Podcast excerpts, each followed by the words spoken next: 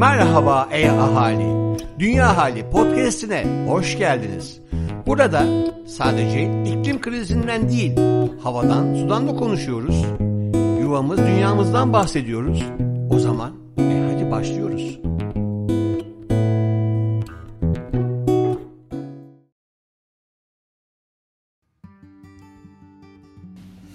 Herkese merhaba. Ben Pınar Kın. Be People, İyi Yaşam platformunun PR ve iletişim yöneticisiyim. Bu hafta Dünya Hali Bülteni ben seslendiriyorum. Hepiniz için keyifli dinlemeler olsun ve dünyanın daha iyi bir yer olduğunu hep birlikte görmemiz umarım mümkün olsun.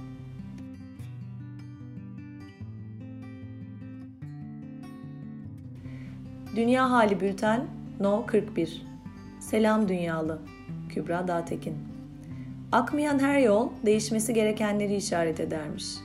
Dünya iklim krizi aracılığıyla bizimle konuşuyor ve artık zamanımızın kalmadığını söylüyor. Olabilir mi? İklim krizi sporun geleceği için de çok büyük bir risk oluşturuyor. İşte bu yüzden biz de Beşiktaş Jimnastik Kulübü ile birlikte iklim dostu spor hareketini başlatıyoruz. Yuvam dünya için bir gün artık bugün diyor hep beraber iklim krizine karşı alışkanlıklarımızı değiştiriyoruz. İklim Masası Çağla Fadıllıoğlu Haberler Küresel ısınma Nature Communications dergisinde yayımlanan çalışmaya göre küresel ısınma toprakta depolanmış karbonun atmosfere salımına sebep olabilir. Dünyanın çeşitli bölgelerinden 9000'den fazla toprak örneğine ilişkin verilerin kullanıldığı çalışma, Sıcaklıklar arttıkça toprağın karbon depolama özelliğinin ciddi şekilde azaldığını gösteriyor. Küresel ısınma arttıkça toprakta bulunan karbon açığa çıkıyor. Açığa çıkan karbon atmosferdeki sera gazı miktarının artmasına sebep olarak ısınmanın daha da artmasına sebep oluyor. Çalışmanın bir diğer bulgusu ise salınabilecek karbon miktarının toprak tipine bağlı olduğu. Bu durum yüksek enlemlerde bulunan toprakların iklim değişikliğine karşı daha savunmasız durumda olduklarına işaret ediyor. Antarktika buz tabakası Nature Communications dergisinde yayımlanan bir diğer çalışmada ise Antarktika buz tabakasının son buzul çağını takip eden doğal ısınma dönemindeki durumu incelendi. Yapılan veri modeli çalışması, iklim sisteminde bu dönemde aşılan kritik eşiğe erişmenin sadece 10 yıl sürdüğünü ardından yaşanan buz kütlesi kaybınınsa yüzyıllarca devam ettiğini gösteriyor. Bu eşiğe ulaşılırsa geri dönüşü olmayan uzun süreli buz geri çekilmesi ve küresel deniz seviyesi yükselişi yoluna girilmiş olacak. Avrupa Yeşil Anlaşması Avrupa Birliği Komisyonu Avrupa Yeşil Anlaşması kapsamında 3 yeni girişimi benimsediğini duyurdu. Yeni tasarı ile ormansızlaşmayı durdurmak, sürdürülebilir atık yönetimini yenileştirmek, toprakları insanlar, doğa ve iklim için sağlıklı hale getirmek amaçlanıyor. Köşe Bucak Dünya Profesör Doktor Levent Kurnaz Karbon piyasaları işimize yarar mı? İklim krizinin boyutlarının büyümemesi için acilen adımlar atmamız gerekiyor. Eğer küresel ısınmayı 1,5 derece ile sınırlamak istiyorsak, bugünden başlayarak en fazla 420 milyar ton karbondioksit daha salabiliriz. 2 derece sınırı için salabileceğimiz üst limit 1270 milyar ton karbondioksit. Bu sınırları aşacak olursak sıcaklık daha da fazla artacak. İnsanlık olarak atmosfere her sene 40 milyar ton karbondioksit salıyoruz. Böyle devam edecek olursak 1,5 derece sınırını 2033'te 2 derece sınırını da 2054'te aşacağız. Bu sınırların aşılmaması için öncelikle yapılması gereken şey birlikte bir karar vermemiz.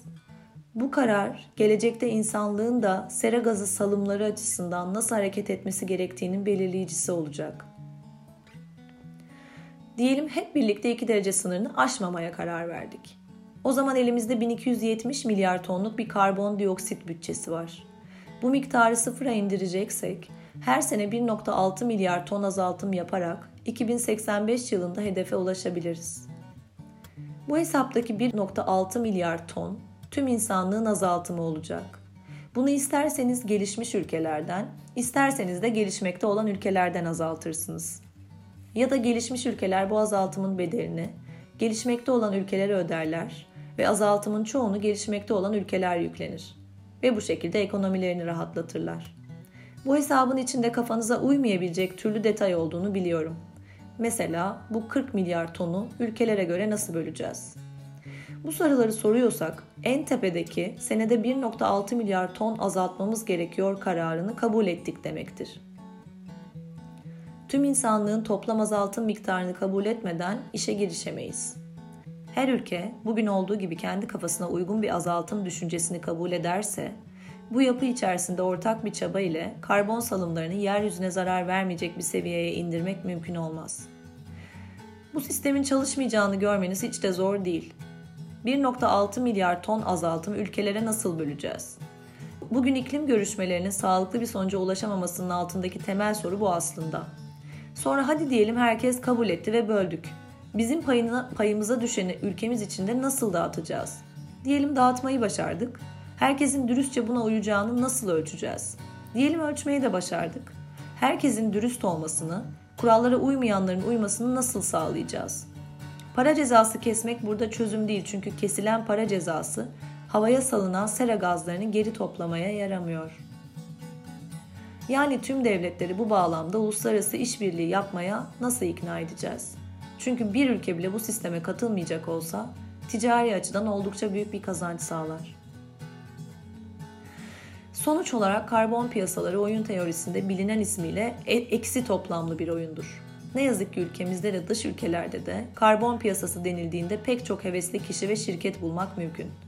Ancak bunların tümü ilk başta önemli bir azaltım kotası belirleneceğini düşünmedikleri için bu oyuna taraf olmak istiyorlar.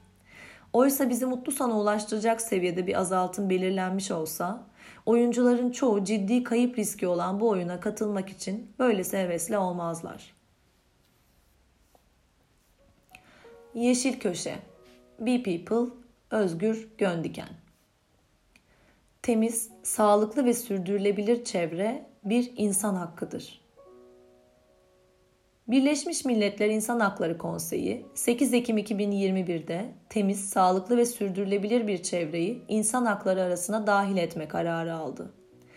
Konsey, dünyadaki tüm hükümetlere ve organizasyonlara bu kararı uygulama konusunda ortak bir çalışma çağrısında da bulundu. Ayrıca iklim değişikliği ve insan hakları ilişkisi üzerine çalışacak, hak ihlallerinin takibini yapacak, hükümetleri yükümlülükleri konusunda yönlendirecek, hesap verilebilirliği artıracak yeni bir özel raportör tayin edildi. Çevre aktivizmi, küresel ölçekte durmaksızın ivme kazanan, kapsamını genişleten bir hareket. Sosyoekonomik durumu fark etmeksizin hemen her çevreden sorumluluk sahibi kişiler, bu hareketin bileşenleri arasına katılıyor ve doğa adına sürdürdükleri mücadelede hayatlarını ortaya koyuyor. Global Witness'ın haberine göre 2020 yılında 200'den fazla çevre savunucusu evlerini, ekosistemi ve biyoçeşitliliği korurken hayatlarını kaybetti. Dünya Sağlık Örgütü'nün raporuna göre dünyadaki yıllık ölümlerin %24'üne tekabül eden 13.7 milyon can kaybı sadece hava kirliliği ya da kimyasal maddeler gibi çevre sorunlarına bağlı sebeplerle gerçekleşiyor. Bu karar, Uluslararası Çevre Hukuku Merkezi'ne göre hukuka dayalı iklim politikaları içinde yepyeni bir dönemi işaret ediyor. Her ne kadar buna bir insan hakkı etiketi yapıştırsak da aslında bu, doğada yaşayan tüm canlıların hakkı. Evcil hayvanlarımızdan vahşi hayata, Okyanuslardan gökyüzüne kadar doğanın tüm bileşenleri bu küredeki serüvenlerini temiz ve sağlıklı koşullarda yaşamayı doğuştan hak ediyorlar. Ekosistemlerin koşullarını bu yeni karar doğrultusunda iyileştirerek insanlığın ve bu gezegeni paylaştığımız her türden komşumuzun da hakkını savunmuş oluyoruz. Birleşmiş Milletler İnsan Hakları Komisyonu'nun kararı COP26'nın başlamasından birkaç hafta evvel alması dikkat çekici. Çevre konusunda mücadele yürüten pek çok kişi ve kurum, doğanın korunması konusunda daha emin adımların atılması için büyük bir beklenti içinde. Evrensel Haklar Grubu Müdürü Mark Lemon, bu yeni evrensel hakkın Birleşmiş Milletler Genel Kurulu'nda da tanınmasının bir sonraki hedef olduğunu söylüyor. Böylece Birleşmiş Milletler'deki bu tarihi an insanların yaşamlarında ve çevre koşullarında gerçek bir gelişme ve iyileşmeye dönüşebilecek. İyi ki varlar, aslı söz dinler. Gri betondan sünger şehirlere dönüş. Seller düşmanımız değildir. Sellerle iyi geçinebiliriz, suyla arkadaş olabiliriz. Yapmamız gereken tek şey antik dünya bilgeliğini canlandırmak. Profesör Kong Jian Yu, sünger şehirleri anlatmaya başlarken söze böyle giriş yapıyor. Selle baş etmek için günümüzde kullandığımız yöntemlerin çoğunun yanlış olduğunu vurguluyor. Nehir kanallarına beton yaparak, şehrin etrafına beton bentler inşa ederek şehirleri selden kurtarabileceğimizi düşündük. Sel sularını akıttık. Gölleri şehirler yaratmak için doldurduk. Böylece selleri ve kuraklığı tetikledik diye devam ediyor. Profesör Kong Jian Yu, Harvard Üniversitesi'nde kent peyzaj mimarisi üzerine doktorasını tamamladıktan sonra ülkesi Çin'e dönüp Pekin Üniversitesi'nde şehir planlaması ve kent peyzaj mimarisi üzerine yoğunlaştı. Sünger şehir çalışması Çin hükümeti tarafından uygulanmaya başlandı. Doğayı baz alan sünger şehrin özelliği doğal akışı sağlamak. Sulak alanlar ve sünger sistemleri suyu akıtmak yerine suyu tutabiliyor. Bunun için öncelikle beton bentleri kaldırıp çevre dostu teraslar kuruluyor. Böylece su ve kara suyun yüksekliğine bağlı olarak değişik seviyelerde buluşabiliyor. Bu teraslar çok yağışlı zamanlarda sel için bir alan oluşturduğu gibi kurak zamanlarda ise şehirlerde kullanılacak yeşil bir park alanına dönüşüyor. Bu teraslara ek olarak su geçirgen kaldırımlar, yeşil duvarlar ve çatılar yeşil binalarda sünger şehirleri oluşturmada önemli rol oynuyor. Çin'de 20 yıl önce sadece bir tane şehir sünger şehir projesine geçerken günümüzde 250'den fazla şehir sünger şehir projesini uygulamaya geçirdi. Profesör Kong Jianyu Amerika'da, Rusya'da ve Endonezya'da da şehirleri dönüştürmeye başladı. Sünger şehirler ekolojik bir çözüm olarak tüm dünyada uygulanabilir. Artan su ve sel baskınlarına karşı betonu çare olarak görmeyi kenara bırakabilir, doğaya doğal çözümlerle yeniden uyumlanabiliriz. Yuvam Dünyalılar ne yapıyor? Özgül Öztürk Takip ediyoruz. Yeşil Düşünce Derneği ve Heinrich Böll Stiftung Türkiye temsilciliği tarafından düzenlenen 11. Yeşil Ekonomi Konferansı, bu yıl Yeşil Dönüşüm, Gezegen, Toplum, Ekonomi için Son Şans teması ile 26 Kasım Cuma günü 13-18 saatleri arasında gerçekleştirilecek. Türkiye üzerinde Avrupa Yeşil Mutabakatı, Yeşil Dönüşüm ve 2050'ye yönelik net sıfır hedeflerini zorunlu kılan faktörlere ve dönüşümün sunabileceği fırsatlara dair bilgi paylaşımına alan açacak 11. Yeşil Ekonomi Konferansı için detayları bültenimizden inceleyebilirsiniz.